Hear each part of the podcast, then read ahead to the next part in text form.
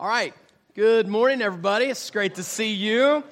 And I felt at home with my brother from Georgia. That's awesome to see somebody from Georgia all the way up here. Wow.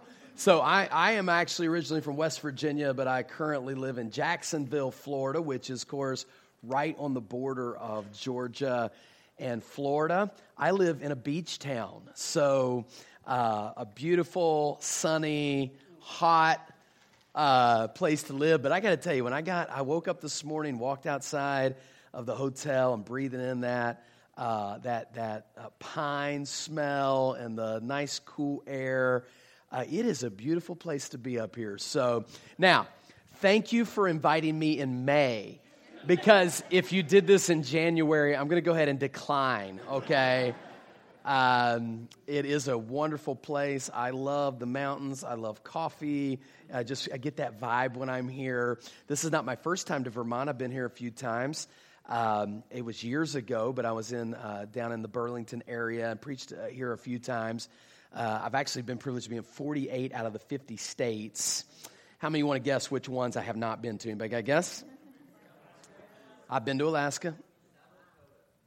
Ah, oh, oh, there we were the two Dakotas. I know it's kind of weird. The reason is there's no people that live there, okay? It's, a, it's like, uh, you know, it's just basically there's no humans. And so because there's no humans, there's no churches. And my traveling is usually, uh, you know, church oriented. And so uh, I've never been to the Dakotas, but I've been up here. I've enjoyed my time here. And I understand, is there, is there somebody from Canada? Is that right? Somebody from Canada? I didn't realize we were so close to Canada. So that's neat too. But uh, uh, I, I want to tell you just a, a, a brief uh, overview, just myself, my family, just give you a little perspective of where I'm coming from. Uh, I am an expert in family life. I'm just kidding. No, I'm not. This is I am. I'm the last thing from that. Uh, anybody who does anything successful or unsuccessful in their family, it is an on, it's on the job training. There is no book except for the Bible there's no book you can read. There's no, there's no tool that's going to perfectly prepare you for marriage and parenting. You're like, this is the best book I've ever read. Um, yeah. But it's not a one stop solution to give you all the answers. Most of it is just trying to figure it out, man. Trying to figure it out. Uh, I'm, I've, I've been happily married for 21 years. So I've got that going for me. I made it 21 years. My wife, um, wow. Uh, all I can say about her is she's like, she, her, her like mission in life is to try to help me not look too stupid. Okay. I, I just, I mean, I am like a wild uh, card, and she is like Mary Poppins. Okay. So we're, it, you know, and we, it works out really well together. We met in college. Uh, we celebrate 21 years uh, this coming July.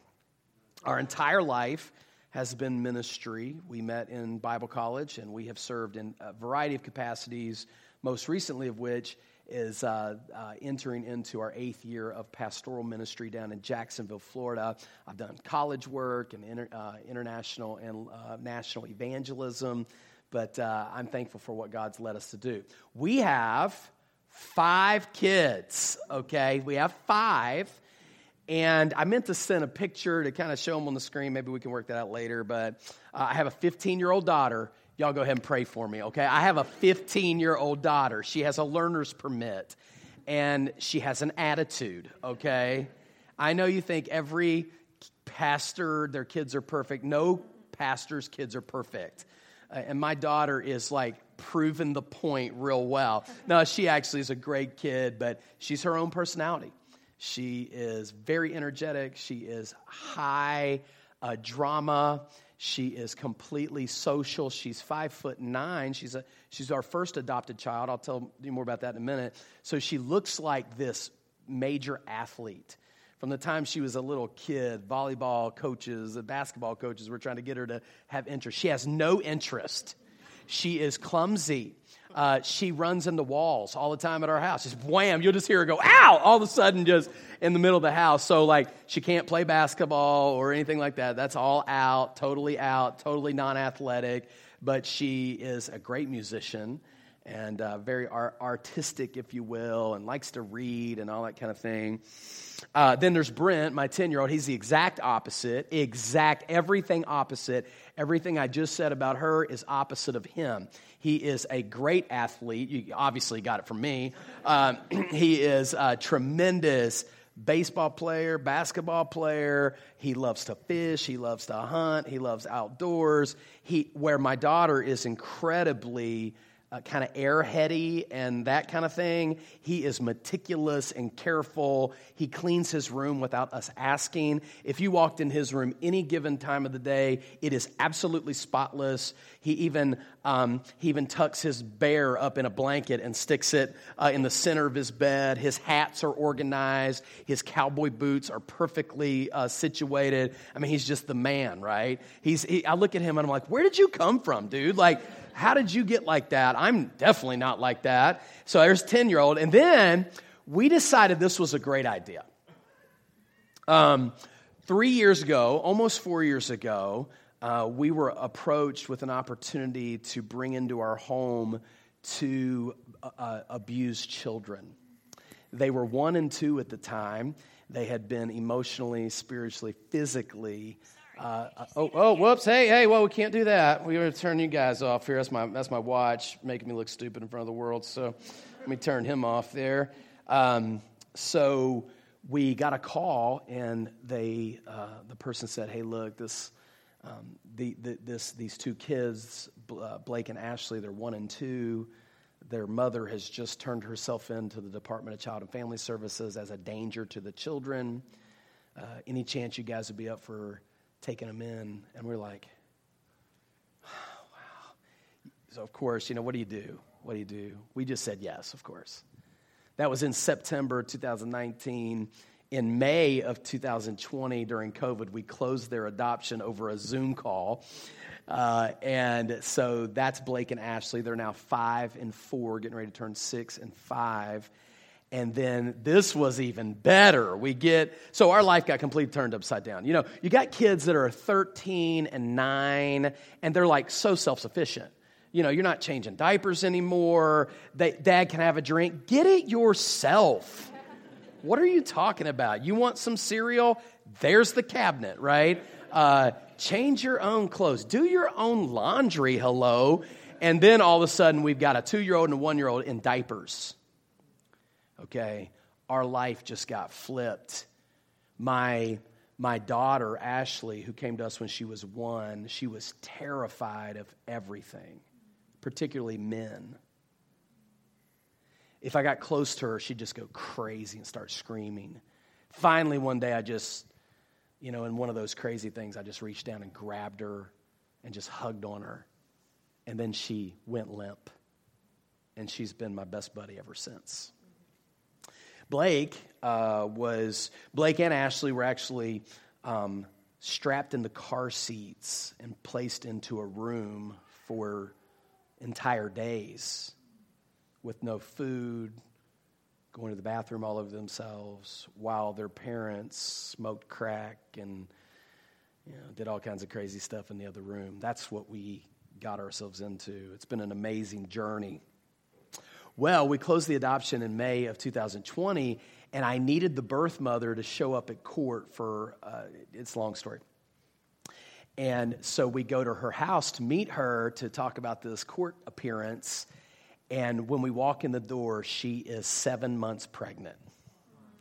And she looked at us and said, uh, I was kind of afraid to tell you this, but yeah, I'm going to have a baby. Would you take the baby? and we're thinking, woman, do you know how this works? like, you know, you know how this happens, right? You know how, like, people get pregnant? Like, you can probably figure out a way to avoid this. But, anyways, what are we going to say now? So, we took a baby. That was in July 27th, 2020. It's actually our anniversary. So, the greatest anniversary present we ever got was our baby boy Braxton, who is now about to turn three. So, we have, we have five kids. Four of them are adopted. One of them is our biological boy. That's Brent. When I say that, he's our biological son. He, he's like, I'm biological man. He, it's kind of his funny thing. So, we have older kids, we have younger kids. And, and man, listen, if you have a problem uh, you know, raising kids or trying to make it all work with busy family, busy life, busy ministry, I promise you I can identify. Now, besides that, I don't know much, but I can at least identify. Okay, it is not easy to do life, it is not easy to do marriage, and it is certainly not easy to raise kids. So, what we're to do today is we're to talk. I don't have a lot of notes, I don't do stuff like that. You know, I could do, you know, we're not going to talk about Ephesians 5. That's what you, we're not going to talk about sex. And everybody's like, oh, we're going to get a couple straight, we're going to talk about that. No, we're not going to talk about that. My goodness. Okay. Look, last thing you need is that embarrassing conversation, okay? Uh, we're not going to do that. You might need help with those things. Get help, man. Get help. Somebody can help you with that. I'm just going to try to be real practical, uh, first of all. Secondly, I would like to be um, inspirational. Try to, try to get you emotionally engaged because you need to be emotionally engaged. It's fun, it's good to laugh, it's good to cry, it's good to feel it. I don't live by my feelings, but I like it when they follow. Sometimes I need to be moved. You know what I'm saying? Sometimes you need to be moved. You need to be moved by a story. You need to be moved by something that just it, that'll reach out and touch your heart. Oftentimes, if your heart doesn't get touched, nothing's going to work, anyways. And by the way, um, you are at least you're a three part person. Your mind, body, and emotion, minimally. And some people separate spirit and mind, whatever, but you're at least that. So if you're going to grow, if you're going to learn, if you're going to excel in life, first of all, but also in marriage and family, then your mind, your body, and your emotions have to engage. And so we're going to do some of that. So if you're looking for, like, you know, I'm going to take notes, I'm going to give you some lists along the way, some things I do with my kids, a few things about our marriage uh, that may be helpful and practical. But man, I'm just trying to, I'm just trying to engage. The whole theme that I want to theme my sessions with is, um, is let's build something together. That was uh, an old Lowe's slogan a while back. I like that. Now, having said that, I am the world's worst mechanic and builder. So, guys, listen, don't, don't let that like lower your stock in me, okay? I, I recognize that like you know guys are supposed to you know maybe supposed to be mechanical or builders listen i screw stuff up i mean if i get involved with a project or anything like that it is going to be a complete disaster it's just not me uh, I, am just not good at it. I wish I was. I, I would love to. I think people are mechanically inclined. I think they're, uh, you know, they maybe grow up in it. They learn it. You know, like I look at my kids. One of my my son Blake. He's very. It's obvious he's mechanical you know, he's probably going to be some kind of construction worker or, or, a mechanic. You can just see it in the way he interacts with toys and those kinds of things. I'm not, never had it. My dad wasn't like that. My family wasn't like that. And so, uh, but I do understand that, uh, especially for me, any kind of building project that you do, it is really smart when you've got a team pulling together to make it work. If you're a general contractor, as an example, you know, more than likely you're going to have to sub out certain parts of the project. You know, if you're going to build a building, there's concrete work, there's pad work, there's, there's, there's framing, there's finished work, there's electrical work, there's HVAC work. It all works together to build an edifice.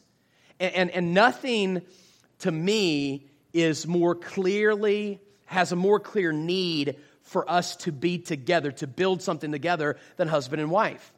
If you're going to have a successful marriage, you're going to have to build it together. You're going to have to do it together. Uh, it, it, it will not work long term with one person trying to pull the load of making your family successful. It will not work.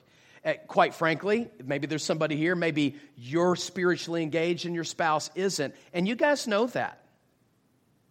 You know that.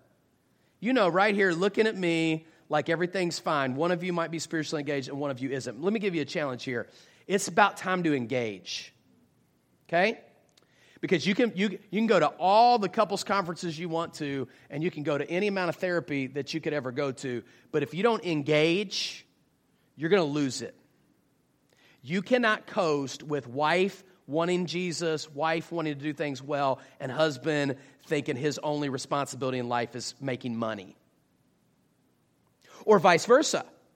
You can't have a husband that's really energized about the things of the Lord, but a wife who's kind of on the sideline and far more interested in other things than that. That's not going to work long term. You're going to have to build it together okay? So um, I'm going to do three sessions. I don't really know what I'm doing yet. I know it sounds crazy, but a, a lot of this I got to kind of I got to kind of get into it and see how it goes. Okay, you say you're not prepared. I've got more notes here than I could ever go through in three hours. So, literally, part of this is just me feeling you, okay? If y'all look at me funny, I'll probably just start repeating stuff because I'll be like, you don't, you're not getting this, okay? But here's where I want to start. Every project starts with a foundation. What is the foundation of a successful relationship? Answer unfailing love. So let's take our Bibles and go to the book of Hosea, chapter 1. Now, if you're new to church or you're not as familiar with the Bible, I would recommend opening to the very middle of your Bible. You'll probably be in Psalms. If you just crack it open right in the middle, more than likely you're going to be in the book of Psalms. If you are, just start turning the pages to the right, and uh, you'll hit Isaiah, Jeremiah, Lamentations, Ezekiel, Daniel. Soon as you go past Daniel, you're going to be in Hosea. So that's where we're going to be today to start with. And Hosea is the literally, I think, the most fascinating uh, book of the Bible on two accounts. It's what he talked about and it's what he had to do. All to demonstrate this one truth, and that is this How far will God go? Or, to put it where you are, how far would you go? How far will your love go for your spouse, for your children? How far will this go? Interestingly enough, there is a song uh, that has been in the last 60 years the third most popular song in Great Britain over the last 60 years. So we're talking about this song that I'm getting ready to refer to is rivaling the Beatles. If you look in the broad perspective of music from Great Britain, this song has had 1.9 billion streams on its YouTube music video, 1.5 billion streams on Spotify. And while it's by no means the most popular song in the world, it is one of the most popular songs in the history of musicians that have come from Great Britain. The writer of the song and the performer of the song is Adele. Now, uh, you know, you can you can like or not like you know, different kinds of music. That's up for you guys to debate. But my understanding is, while I'm not an Adele fan necessarily, because that would be weird. If I was an Adele fan, um, I would I would tell you that she is she's very very popular. Her her people admire her voice. She's evidently got a great voice. But this song, which is about a breakup, about a breakup that that was that that she thought this relationship was going to end in a marriage, but the relationship ended. The last line of the song goes like this Sometimes it lasts in love, and sometimes it hurts us bad. This is crazy. Adele is obviously popular. She has written and performed hundreds of songs. It's obviously not the most important, the, the, the most, uh, uh, the, the only song. It's not like she, it's not like she's like Vanilla Ice, you know, and had one song that everybody liked in the 90s. And, and, and you can judge me if you want to, whatever. Uh, so she's very well known. But this song, this song is the song that stuck.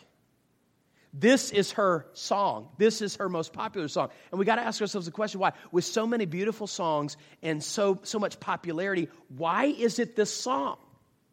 Why is this song the song that everybody listens to, everybody streams, and everybody, watch it, identifies with?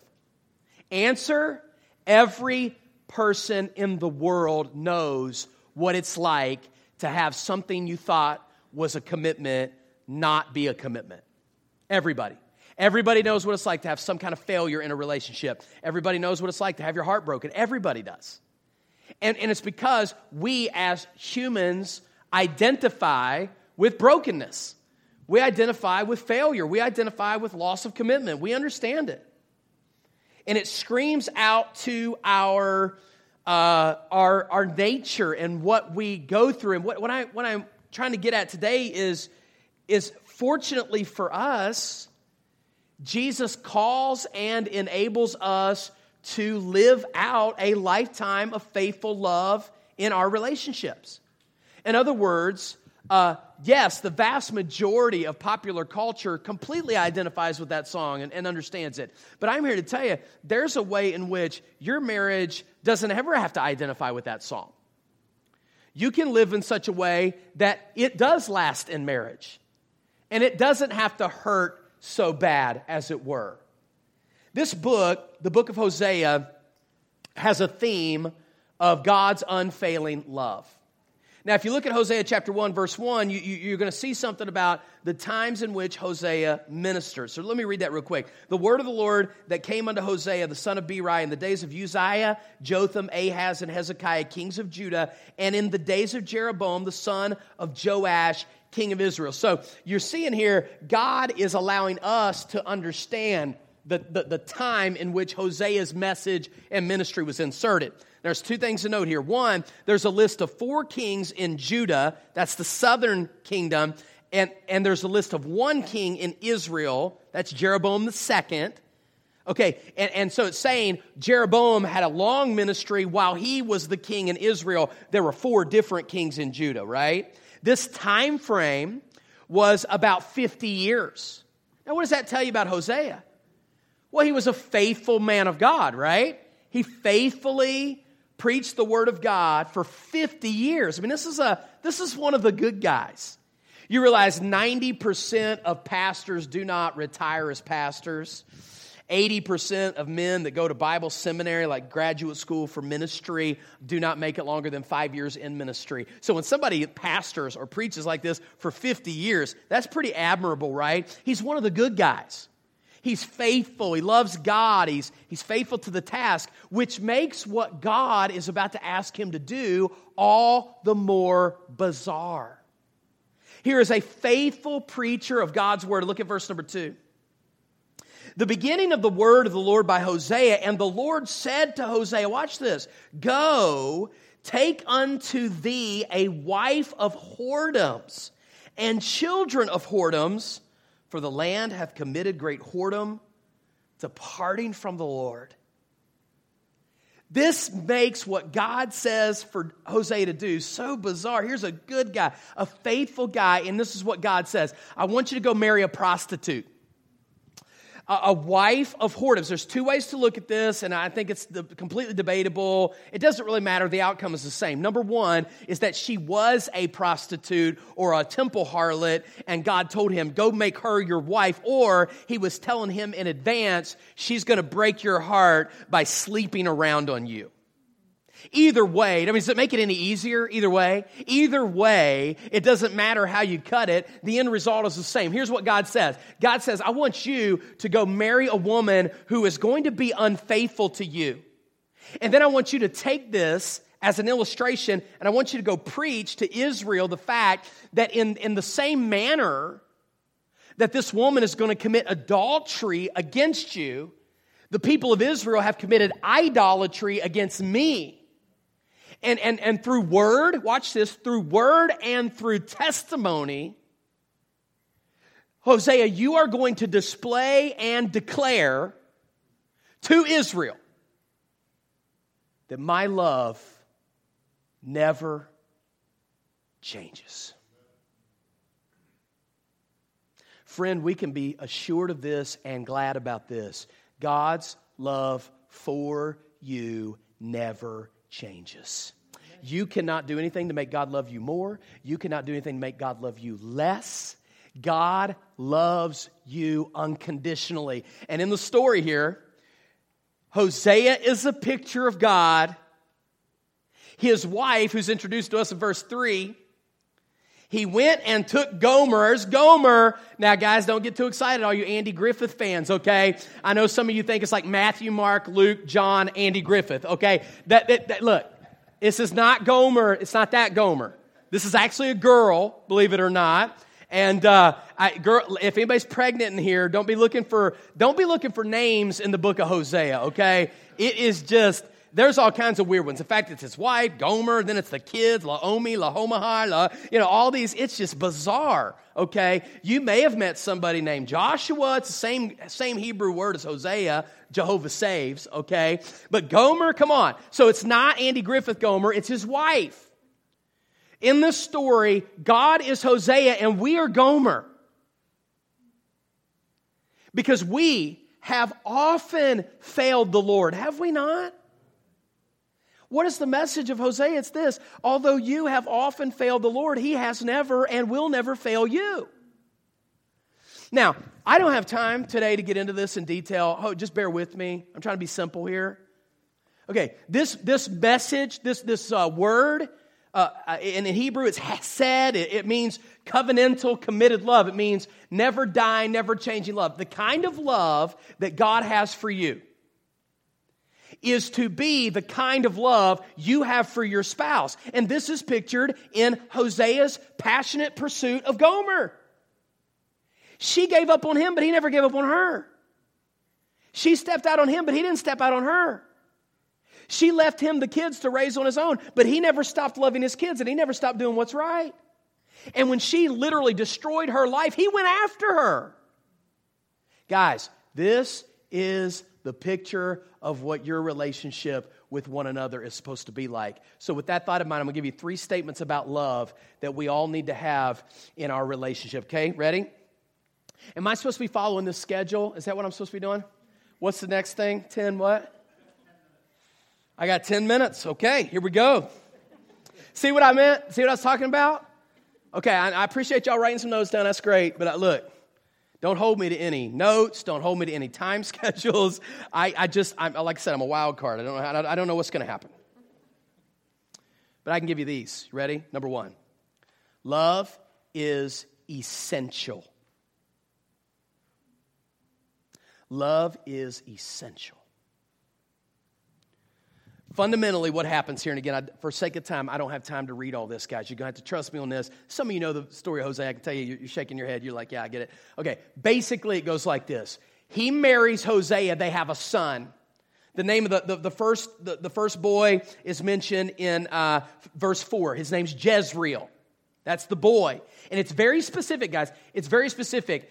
Uh, Hosea took Gomer and he came into her, sexual relations with her. They produced a child. Boy's name, Jezreel. Then the next two girls that are going to be born, which is, which is in chapter 1, nothing is said about Hosea. What is assumed is that already after the first child comes, Gomer starts stepping out on Hosea and starts getting impregnated by men other than him. Anybody feeling gross right yet? Okay, this is the real story. This is what happens. This is ultimately going to lead to to, to Gomer being so engulfed in her own sin that she actually becomes indebted to her sin and becomes what the Bible calls a bond slave. In Bible days, if you got into debt with somebody for one reason or the other, one way that you could pay off your debt is by becoming a bond slave. The New Testament uses this word all the time. A bond slave, meaning you owe somebody something, so you become a slave to them in order to pay off your debt. Gomer becomes a bond slave. So when you come to chapter 3 of the story, in verse number 1, God says to Hosea, I want you to go and I want you to buy her from her slave owner. And he does it. Now, guys, what Hosea did was unfathomable, it was unthinkable, it was ungodly, it was wrong. And can I just stop here? I'm going to say this, guys. I, I know the next two minutes of this is not going to be encouraging, it's going to be straight. Adultery always has been, always will be a sin against God and a savage crime against your spouse. There's no other way to cut it, pal. It's wrong on every level. There was nothing right about what Hosea did. It was wrong. And look, hey, hey, if you've never done that, praise God, never do it. And never do whatever would lead you down that road to ever get there. If you have and you guys have reconciled, praise God for that. Aren't you thankful for stories like that that God heals and mends and brings back? You know it's tough. If you've been there, you know it's tough. I don't have to tell you how tough it is. But if you've never been there, let me just tell you do not go there. It's not right on any level. It's not right. But here's the thing I want to say when Hosea did sin against her husband and her God, what she needed more than anything was not another lecture and certainly not a rock. What she needed was somebody to love her. It's at the heart of every human. The most essential thing you need is love. Guys, your relation, your, your marriage is built on the need to be loved. That's why you got married. You fell in. Yes? Why else would you get married? Okay?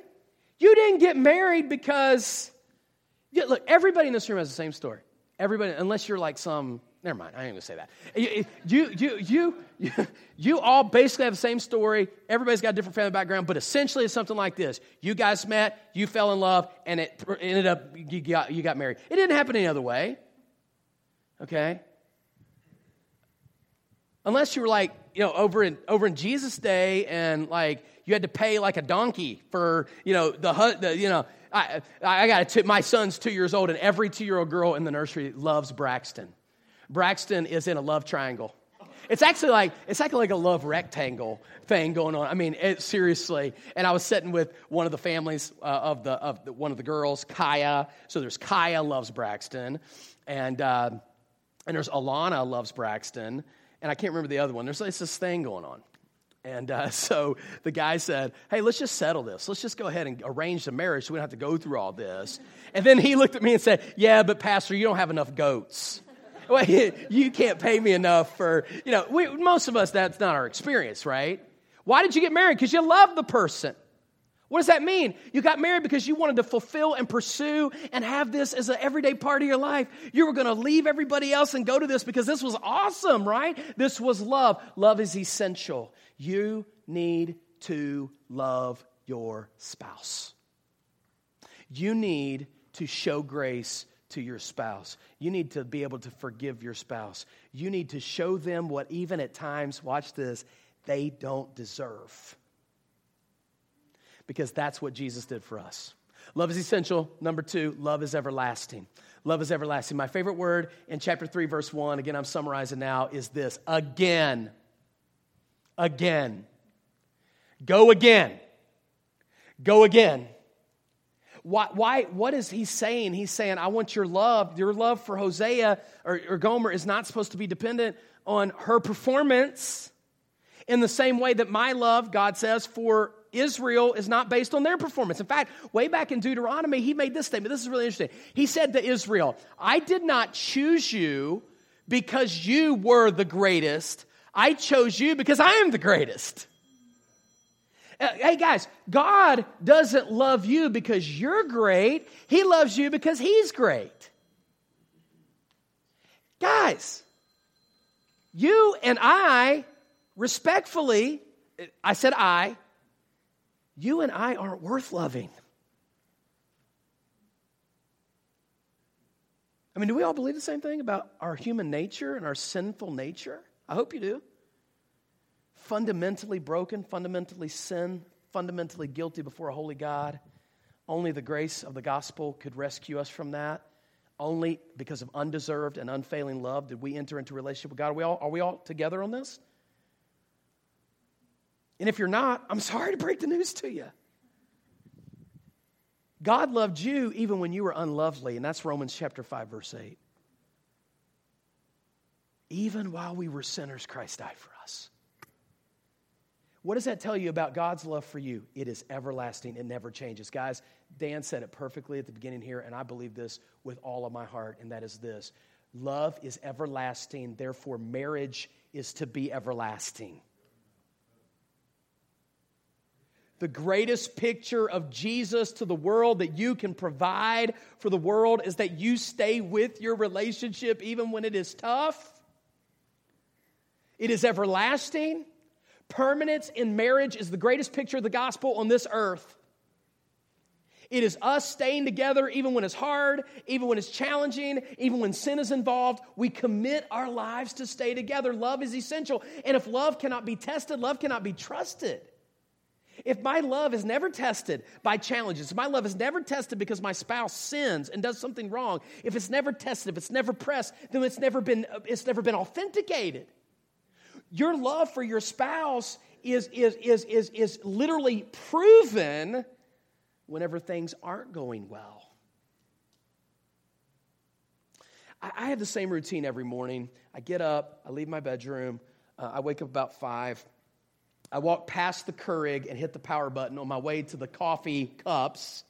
By the time I grab my coffee cups, I drink bulletproof coffee, so I put butter in the bottom of my cup, and then I walk over, and, um, and, and I, by that time, the water's warm.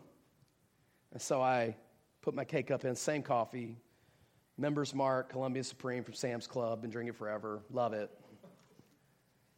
Sat down at the kitchen table, nobody's up, my kids are still asleep.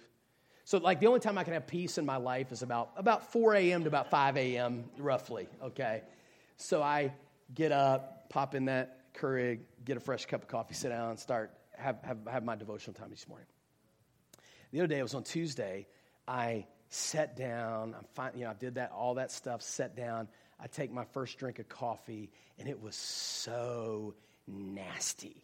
It was like, you know, that warm, burnt water taste. I almost immediately knew what happened. And to, to verify it, I pulled out my phone and flashed my flashlight into my coffee cup, and it looked like tea. Coffee is not supposed to look like tea, okay? And what had happened, some, it's weird because I do this every day. Somehow on this journey, I forgot to switch the K cup. So I reran a K cup. I reran yesterday's K cup for the new day, and it was just straight, unbelievably gross. Now, if you do that to save money, you are weird and twisted, and that is absolutely gross, okay? Look, if you are that bad, let me order you some because I want to spare you from all things disgusting. K cups are only supposed to be used once. But I'm thankful that God's love for me is not a one use K cup. It's actually designed to repeat over and over and over again. And that's the way it's supposed to be in your home. I watched a movie years ago, 1999, it was released. It was called A Vow to Cherish. Has anybody ever seen The Vow to Cherish? Oh, man. If only watch it uh, if you're ready for a good, a good cry. It's about a husband and wife who the wife gets Alzheimer's and her life unravels and everything goes chaotic. And he cares for his wife. She's lost her mind. She doesn't even know who he is. During that time in the movie, another caretaker gets involved because it's more than he can handle. And this caretaker, who's a woman, starts falling for the man as she watches his faithfulness to his wife. And she actually comes onto him.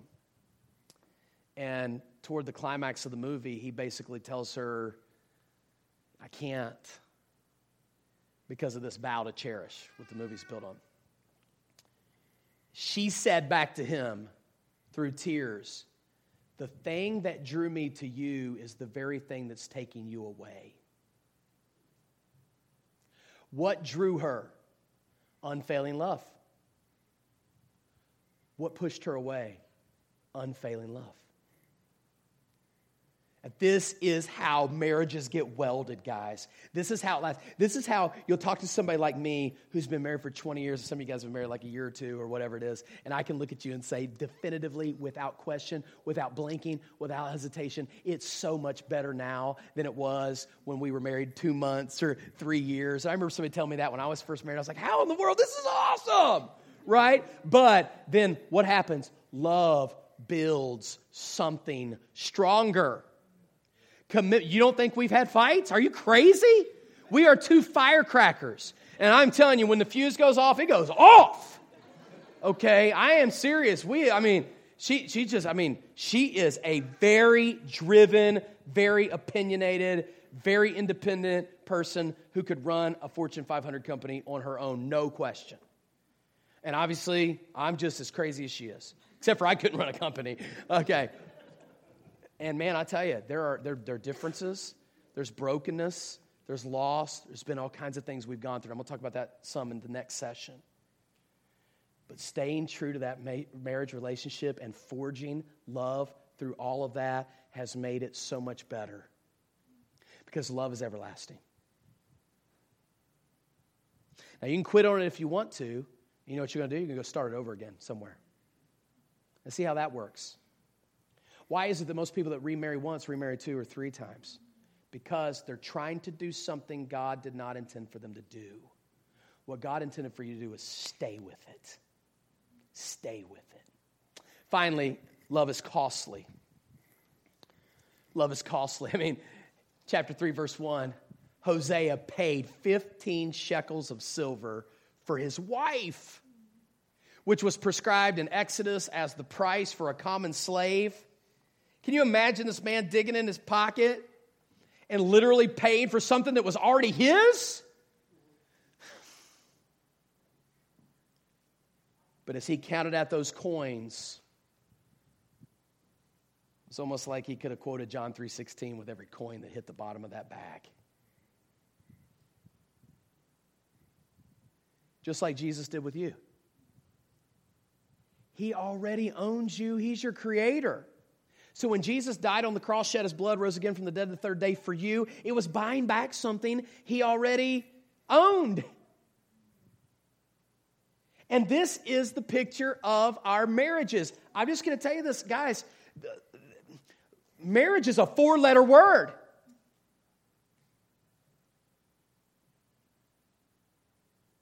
W O R K. And if you're going to have a good marriage, let me tell you what it's going to be costly. It is going to be incredibly costly. It is going to take every intentional effort, it is going to take resources, it is going to take time, it is going to take sacrifice.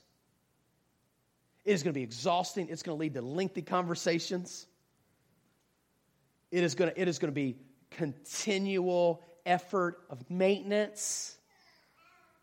You're going to pay and pay and pay and pay and invest and invest and invest and invest in a good relationship. Love is costly. If it's going to make it, it's going to cost you something. If you want it easy, you're not going to have a good marriage. I wish it came easy. I wish it was natural. Oh my goodness, would that be great if we could be like, um, if we could be like, uh, oh, my favorite song, my favorite song on on on, on Frozen. Um, uh, what's the song? Uh, whenever whenever uh, Anna meets the prince at, at the, when, the, when they open up the gates and, and, and the party comes, Prince Hans of the 17 Isles or whatever, or whatever it is. Y- y'all know what I'm talking about? And the song goes, All my life, dun, dun, dun, yeah. And then suddenly I bump into you, right? That's me and my daughter's song. We sing it all the time together.